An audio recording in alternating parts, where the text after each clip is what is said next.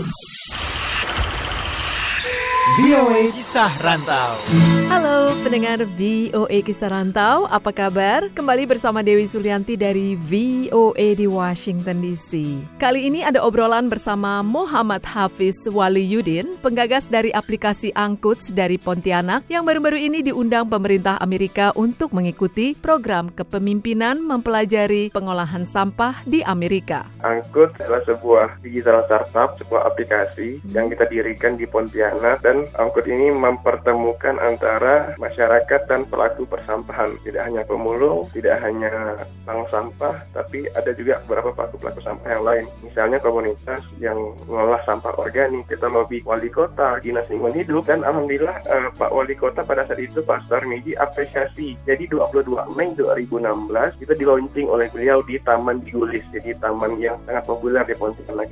Jadi sudah bekerja sama dengan siapa saja? Kalau di Pontianak tentu kita kerjasama dengan pemerintah lokal, pemerintah Kota Pontianak melalui Dinas Lingkungan Hidup dan juga beberapa kantor yang ada di Kota Pontianak seperti Bank BI, Perwakilan Kalbar, dan beberapa kantor besar lainnya di Pontianak kita yang mengelola sampahnya. Bagaimana bentuk kerjasamanya? Uh, kerjasamanya lebih kepada kita memberikan jasa penanganan sampah di kantornya gitu ya. Misal di beberapa bank di Pontianak itu kan SOP-nya tidak membolehkan untuk uh, sampahnya dibakar gitu. Jadi ujung-ujungnya sampahnya kita angkut, uh, salurkan ke teman-teman komunitas kompos dan sampahnya diolah gitu. Jadi sampahnya nggak dibakar dan tidak membuat uh, polusi lah kayak gitu. Bagus sekali ya idenya ya. Imbalan apa yang Anda dapat dari kantor-kantor ini menangani nah, sampah mereka? Untuk revenue stream kita sendiri, jasa yang kita berikan ke beberapa kantor dan beberapa pelanggan sampah-sampah perumahan itu kita dibayar per bulan. Nah, jadi uh, kalau di Amerika ini mungkin Hafiz juga sudah melihat beberapa bisnis yang yang serupa gitu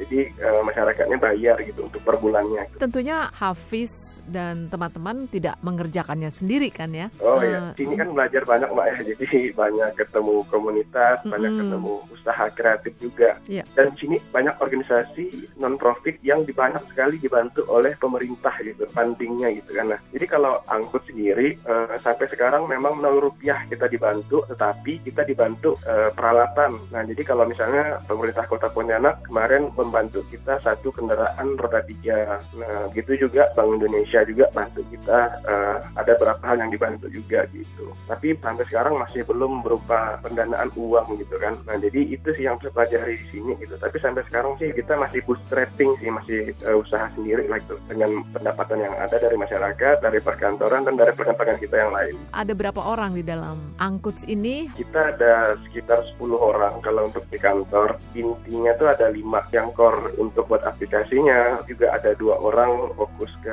administrasi dan ada dua orang yang magang. Tentunya sampah itu kan berhubungan juga dengan para pemulung. Apakah Anda juga bekerja sama dengan para pemulung ini apa bagaimana? Jadi kalau untuk pemulung konsep kita pemulung naik kelas. Jadi driver kita alhamdulillah sekarang udah ada lima di mayoritas adalah pemulung gitu. Beberapa orang yang nggak ada kerja kita berdayakan tapi sekarang beberapanya pemulung gitu. Nah, jadi konsep kita pemulung naik kelas. Jadi bagaimana pemulung Itu kan Mbak. Jadi kalau di TPS itu mereka buang sampah, ngambil sampah gitu kan. Tapi kalau sekarang mereka agak beda. Mereka kita kasih seragam, kita kasih fasilitas yang safety gitu sehingga mereka aman. Ini baru lima driver gitu kan. Saya berharap angkut bisa lebih gede lagi. Kalau teknologi pengolahan sampahnya udah ada gitu kan, kita bisa merekrut lebih banyak pemulung gitu sehingga profesi ini tidak dianggap lemah lagi di Indonesia khususnya di Pontianak gitu. Jadi pulang dari Amerika ini banyak banget yang bisa kita pelajari.